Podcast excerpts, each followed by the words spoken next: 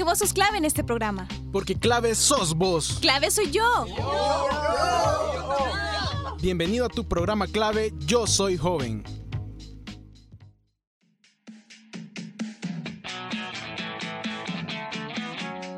Hola mi gente, bienvenidos a un programa más de Clave Yo Soy Joven. Yo soy Ariel Olivares y es un honor para mí acompañarlos en este espacio pensado para ustedes. Espero que se encuentren bien. Este día traemos para ustedes el tema de género y consumo. Así que rápidamente los dejo con Zuleima y escuchemos qué nos tiene preparado.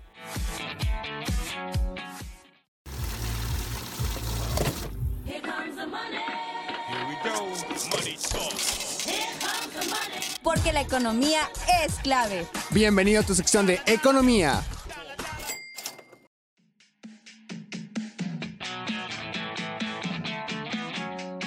Bienvenidos a su sección de economía. Les saluda Zuley Samar y es un gusto que me acompañen en este programa. Este día estaremos hablando de género y consumo. Pero antes de todo, ¿Sabían ustedes que el poder económico de la mujer equivale a las economías de India y China juntas? Así es amigos, el 75% del poder de compra del mercado lo decide la mujer. Y no me refiero solo a la lista del supermercado, claro que no. La sociedad de consumo se caracteriza por promover que las personas accedan más fácilmente a nuevos bienes y servicios, a la vez que estimula una serie de conductas ocenosas e impone a sus miembros la norma de tener una fuerte voluntad y a veces capacidad de consumir. Entonces, en resumidas cuentas, el comportamiento del consumidor se rige por su actuación al momento de realizar una compra. Pongamos un ejemplo. Digamos que tenemos cuatro personas. Tenemos un psicólogo, un economista, una mercadóloga y una socióloga. Y simulamos nosotros vender un televisor. Tenemos un punto de venta, varios modelos, diversas marcas y por supuesto un comprador. Estas personas observarán de manera diferente nuestro producto, o sea, nuestra televisión.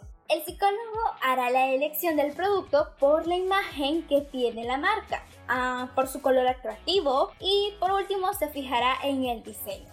Pero el economista elegirá a partir de la cantidad específica de dinero que posee al momento de realizar la compra. Lo que le interesa a este comprador es el precio y por supuesto su garantía. Para los sociólogos, las interacciones juegan un papel muy importante, ya que el comprador puede ser casado. Y digamos que las presiones de la esposa y los hijos tienen un papel importante a la hora de hacer la compra.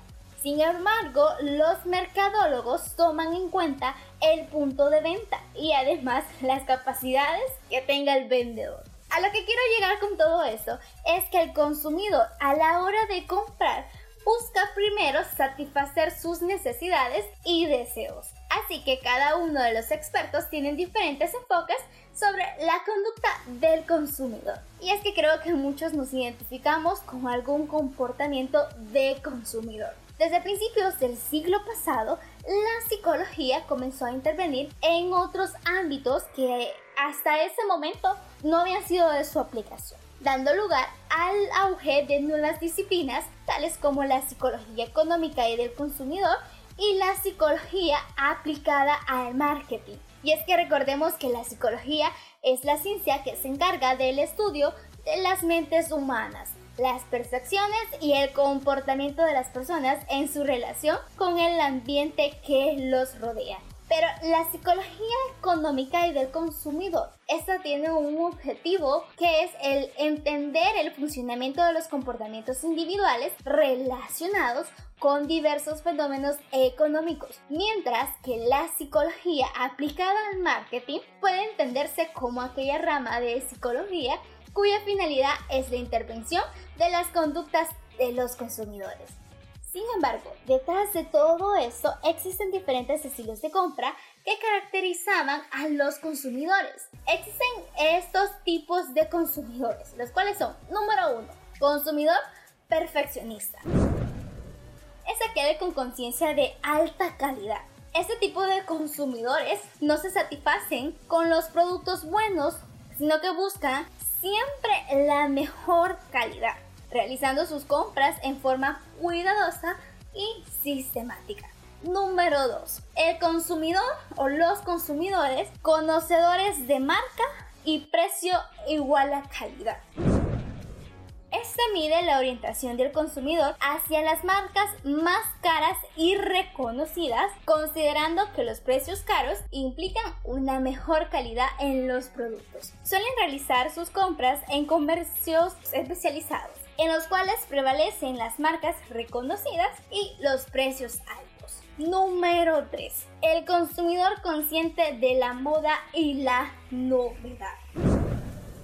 Los consumidores conscientes de la moda y de la novedad parecen experimentar placer en la búsqueda de cosas nuevas y se mantienen actualizados con los giros de la moda y eso les resulta muy interesante. El consumidor número 4 es aquel recreacional y endoísta. A estas personas les resulta placentero y entretenido ir de compras. Incluso encuentran placer en el acto de comprar. Número 5. El consumidor consciente del precio. Por lo general son personas que buscan los precios más bajos y pretenden darles el mejor valor a su dinero. Número 6. Tenemos a los consumidores impulsivos. Son aquellos consumidores que no planifican sus compras no les interesa cuánto dinero gastan ni tampoco si están realizando una buena compra. Y número 7 tenemos a los consumidores confundidos por el exceso de opciones. Tienen una gran dificultad para realizar sus compras debido al exceso de opciones, o sea, son indecisos. En eso centro yo. Pero no le digan a nadie. Número 8. Y finalmente es el consumidor habitual y leal a las marcas.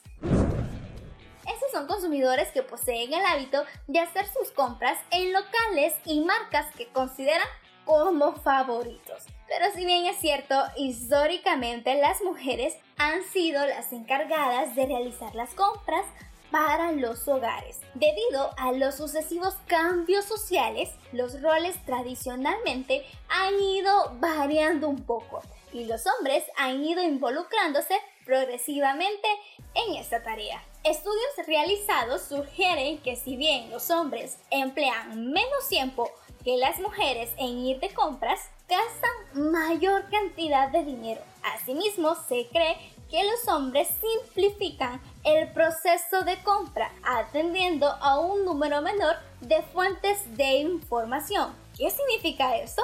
Es decir, que si una mujer quiere comprar un ordenador, consultará un blog de expertos a ver qué opinan, preguntará a su proveedor habitual y a su entorno de confianza. También estudiará las ventajas y las desventajas. O sea, tomamos un poco más tiempo en investigar para tomar una decisión. Sin embargo, se ha creído siempre que los hombres van a la tienda, deciden y compran. A diferencia de las mujeres que consultan un poco primero. Por lo tanto, en nuestro contexto, las mujeres ven ir de compras como una actividad agradable en sí misma, mientras que para los hombres esta actividad está relacionada con una necesidad que debe ser satisfecha, o sea, se puede decir que casi por obligación. Pero además existe otro consumidor que es consciente de la moda y la novedad. Ellos parecen experimentar placer en la búsqueda de lo nuevo. Se mantienen actualizados con los giros de la moda y eso les resulta interesante, ya sean hombres o mujeres. Sin embargo, se podría decir que dicho factor es más representativo de la población femenina ya que si bien en nuestro contexto algunos hombres suelen mantenerse actualizados con los giros de tecnología, no asocian la moda y la novedad con la necesidad de comprar. Por otra parte, a las mujeres les encanta ir de compras y ellas compran más que los hombres. ¿O van a decir que no? Este cliché de toda la vida parece corroborarlo algunas películas y la publicidad. Revistas financieras como Forbes y Bloomberg destacan que las mujeres son el mercado emergente más grande del mundo y controlan o influyen en un 75% del consumo global. Este dato, por supuesto, vuelve locas a las agencias de mercadotecnia, que llevan décadas teniendo a las mujeres como el blanco principal, pero recién están descubriendo que somos diversas y que no a todas nos gusta el rosa. Eso llama la atención, ya que las mujeres son las que ganan menos, las que no tienen muchos ingresos propios y al mismo tiempo son las que controlan el consumo. ¿Cómo la ven? Según una investigación hecha por la Comisión Económica para América Latina y el Caribe por parte de CEPAL en el 2016, de las personas sin ingresos económicos en Latinoamérica, las mujeres eran el 29.7% mientras que los hombres el 72.6%. Es decir, que las mujeres sin ingresos son la mayoría. Y hasta hoy no es algo que haya cambiado mucho. Lo que también no ha cambiado son los roles de género tradicionales que se siguen tan presentes. Independientemente de que las mujeres trabajen o no, o fuera de la casa, o hagan trabajo en su casa, ellas dedican tres veces más tiempo que los hombres a las tareas domésticas. Es decir, que trabajan de gratis y eso incluye ir a comprar comida, material escolar, ropa para los niños, productos de limpieza, electrodomésticos y un sinfín de bienes que inflan esa cifra de consumo de las mujeres que en realidad se la pasan comprando para los demás. Las mujeres probablemente compren más, pero no porque sea una actividad que les guste hacer, sino porque ha sido un rol asignado a lo largo de la historia y porque son quienes normalmente están al pendiente de las necesidades de la familia y del hogar. Y es algo que está tan presente incluso en los anuncios publicitarios que asignan a las mujeres el rol de cuidadoras de la casa y aquellas que limpian. Pensemos un poco. ¿A quiénes van dirigidos los anuncios de detergentes y productos de higiene y del hogar? Pensemos un poco en eso. Mientras lo piensa, escuchemos lo siguiente y dígame si no tengo razón. Una reina malvada lanzó una maldición de suciedad difícil que vuelve una y otra vez sobre la casa de una doncella para que limpie continuamente. Pero la doncella sabía cómo romper la maldición. Sif Power Cream. Su poderosa fórmula limpia la suciedad más difícil tan efectivamente que hasta las peores manchas son removidas así de fácil. Finalmente la doncella fue libre. Rompe la maldición de la suciedad difícil que vuelve a tu casa con Sif Power Cream. Siempre un final brillante, fácilmente. ¿Ya ven? ¿Tengo razón o no? Ya que este tipo de anuncios se siguen produciendo. Entonces se sigue creyendo que son las mujeres quienes consumen este tipo de productos. A ellas van dirigidos los mensajes publicitarios de este tipo. Pero volviendo al hecho de que las mujeres son las que ganan menos, las que no tienen una buena proporción de ingresos y al mismo tiempo son las que controlan el consumo, es como tener una moneda de dos caras. En una cara de la moneda tenemos a la mujer consumidora y por el otro la feminización de la pobreza. El pegamento de estas dos caras es la división sexual del trabajo y la consecuente desigualdad de género. Pero veamos, una cosa es ir a hacer las compras y otra muy distinta es irse de compras porque uno quiere. Hay estudios que indican que ellas ven de forma más positiva pasar tiempo en las tiendas, mientras que muchos hombres se aburren rápidamente en los centros comerciales. ¿O no, hombres? Veamos desde una perspectiva diferente. Oye, Fulls, espérame cinco minutos que quiero ver una falda que hay aquí. Cinco minutos, dice. Dale, tú ve tranqui que yo te espero con aquellos chicos de allá. ¿Qué pasa, camaradas? Pasa que estoy perdiendo los nervios porque hace una hora y media que mi novia dijo que regresaba en cinco minutos. No te quejes de hora y media que la mía va por la cuarta tienda ya. Ah, seguimos así, vamos a terminar igualito que Lucas. Su novia todavía no se decide entre zapatos negros o rojos. Ay, la que te espera, fulano. A mí no. Yo estoy curado en salud. ¿Tú sabes por qué las chicas tienen ese estilo de hacer compras? Miren lo que me encontré. Todo empezó hace mucho tiempo, de cuando los seres humanos vivíamos en sociedades cazadoras recolectoras. En dichas sociedades las mujeres se encargaban de la recolección. Eran ellas las encargadas de salir a por frutas, frutos secos, raíces, plantas medicinales, etc. Fuera lo que fuera que recogieran, tenía que cumplir con una premisa indispensable. Tenía que ser comestible, o dicho de otra manera, no tenía que ser venenoso. La propia vida, la de la prole, incluso la de la tribu entera dependía de ello, así pues la responsabilidad era enorme. Los hombres en este aspecto lo tenían más fácil. La carne de un búfalo o un mamut fijo que no ponía en peligro la vida de nadie. Pero las mujeres tenían que ser muy cautas. El riesgo real de llevar a la mesa algo que podía ser tóxico, incluso mortal, les llevó al hábito de prestar mucha atención. A tener que pensárselo varias veces antes de dar el visto bueno a lo que tenían entre manos. Ellas podían encontrar lo que parecía una valla comestible, pero gracias a su paciente observación descubrían que no lo eran, con lo que evitaban una desgracia. Así que ser paciente y tomarse su tiempo para observar antes de decidir si coger algo o no se fue implantando en su ADN y ha llegado hasta nuestros días. Ah, o sea que es algo evolutivo, casi de supervivencia. Oye, por alguna razón ya no me molesta tanto.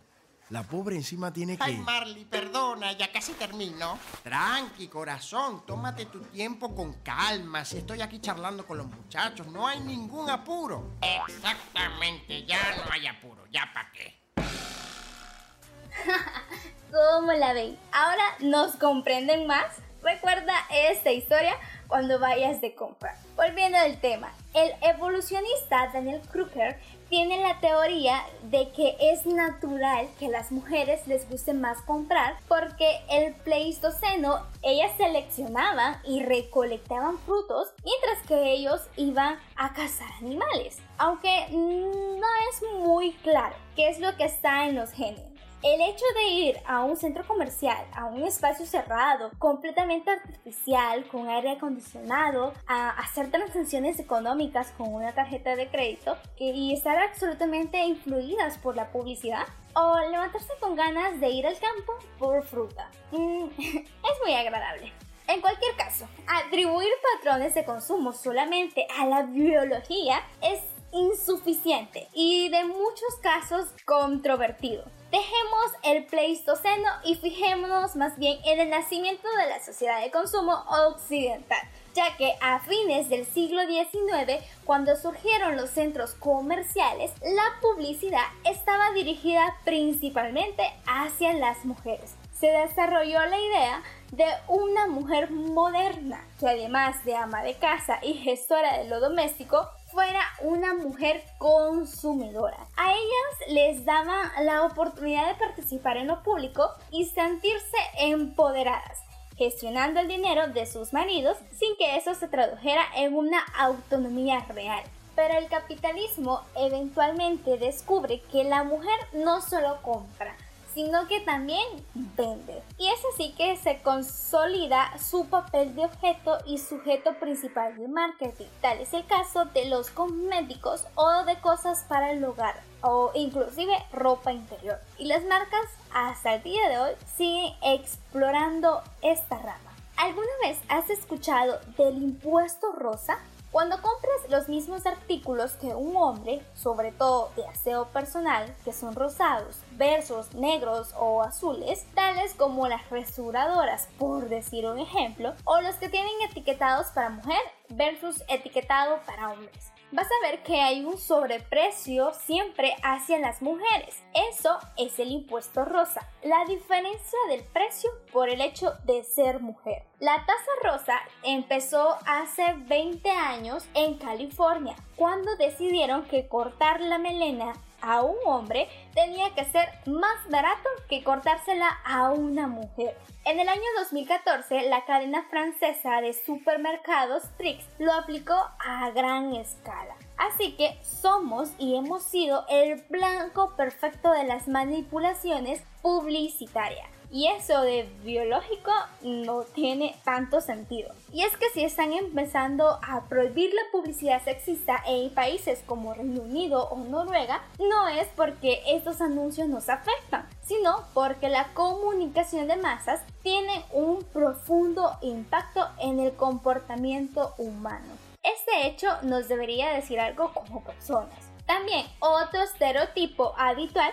es que las mujeres compramos sin pensar, mientras que ellos, los hombres, compran solo lo que necesitan. Pero mm, mm, no es así. Hay compras compulsivas de los dos lados. Hay un estereotipo de que las mujeres son más compradoras, pero no es así. Los hombres también compran muchísimas cosas que no necesitan. Tanto hombres como mujeres caemos en la promesa vacía del consumismo, pero no dejamos de lado que hay industrias que capitalizan el concepto, en concreto la presión histórica sobre el físico de las mujeres. ¿Cuántos nos hemos escuchado que las mujeres en zapatos de tacón se ven mejor? Y así hay muchas más frases que las mujeres se ven de cierta manera obligadas a comprar por el hecho de parecer bonitas ante los demás. Por ejemplo, en las industrias de cosméticos.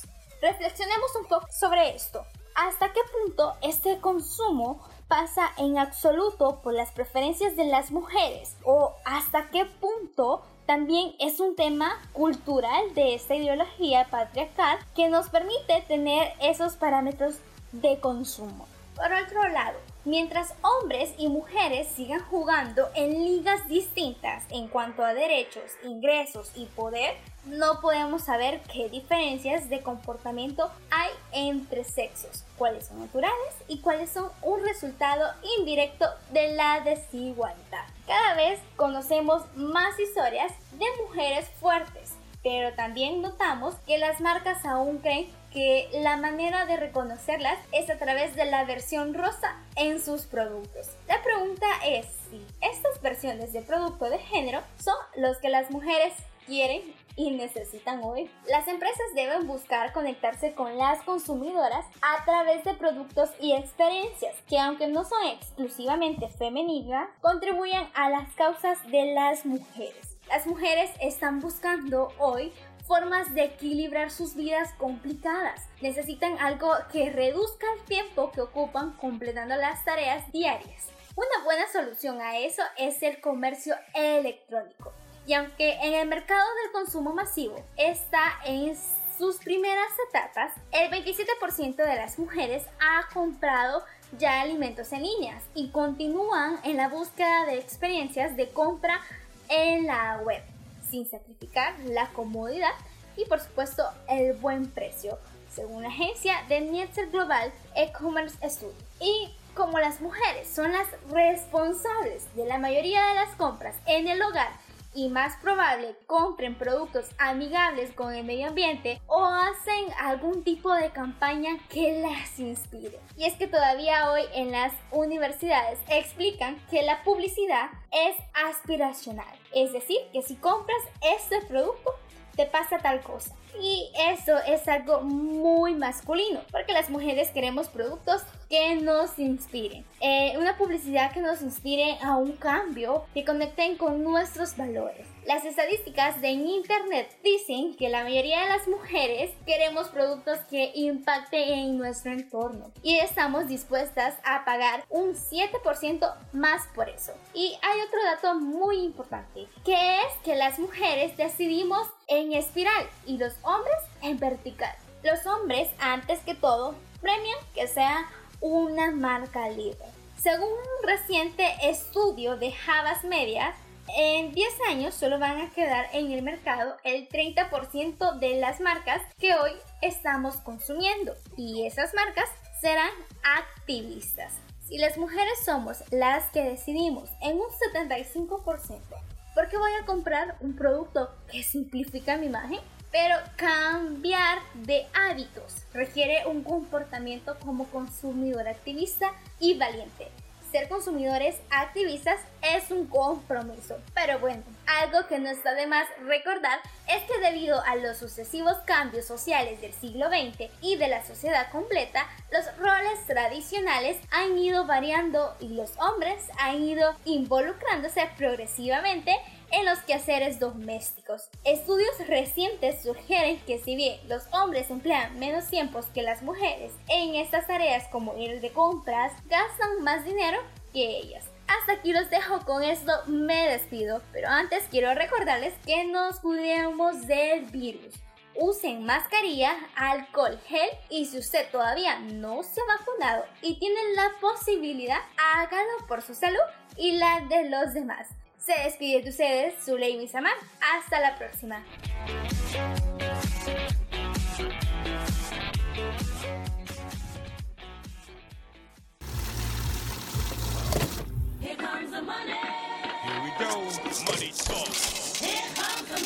Porque la economía es clave. Bienvenido a tu sección de economía.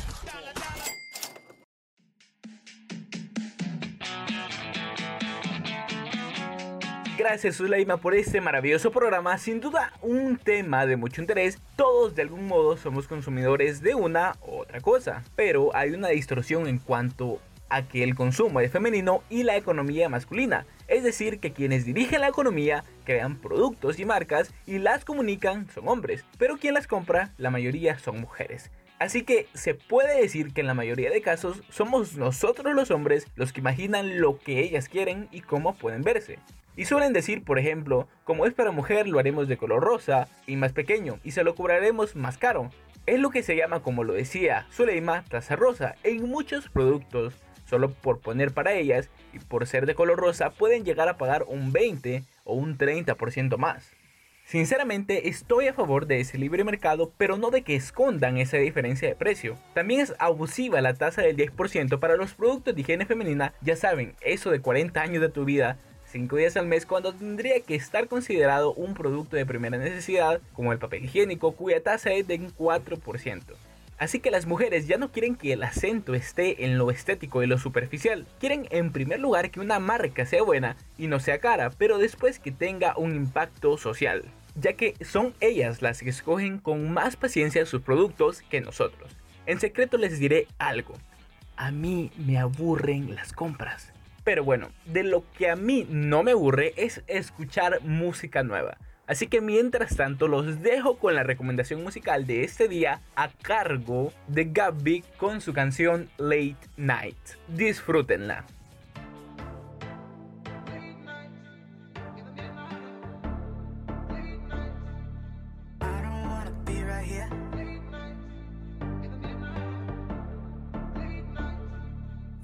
even though you feel so real. Got me up on late nights, but you always saying lies.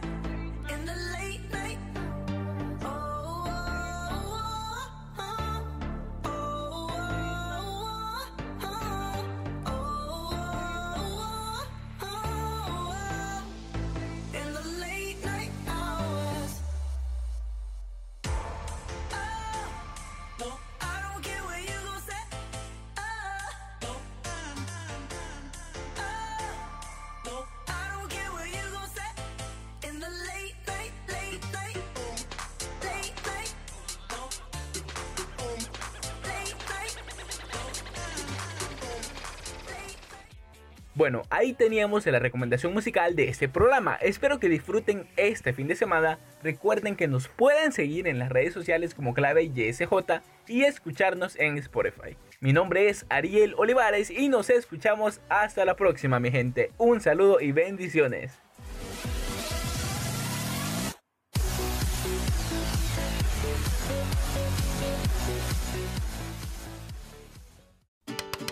Esto fue clave. Yo soy joven. Tú fuiste clave en este programa. Hasta la próxima.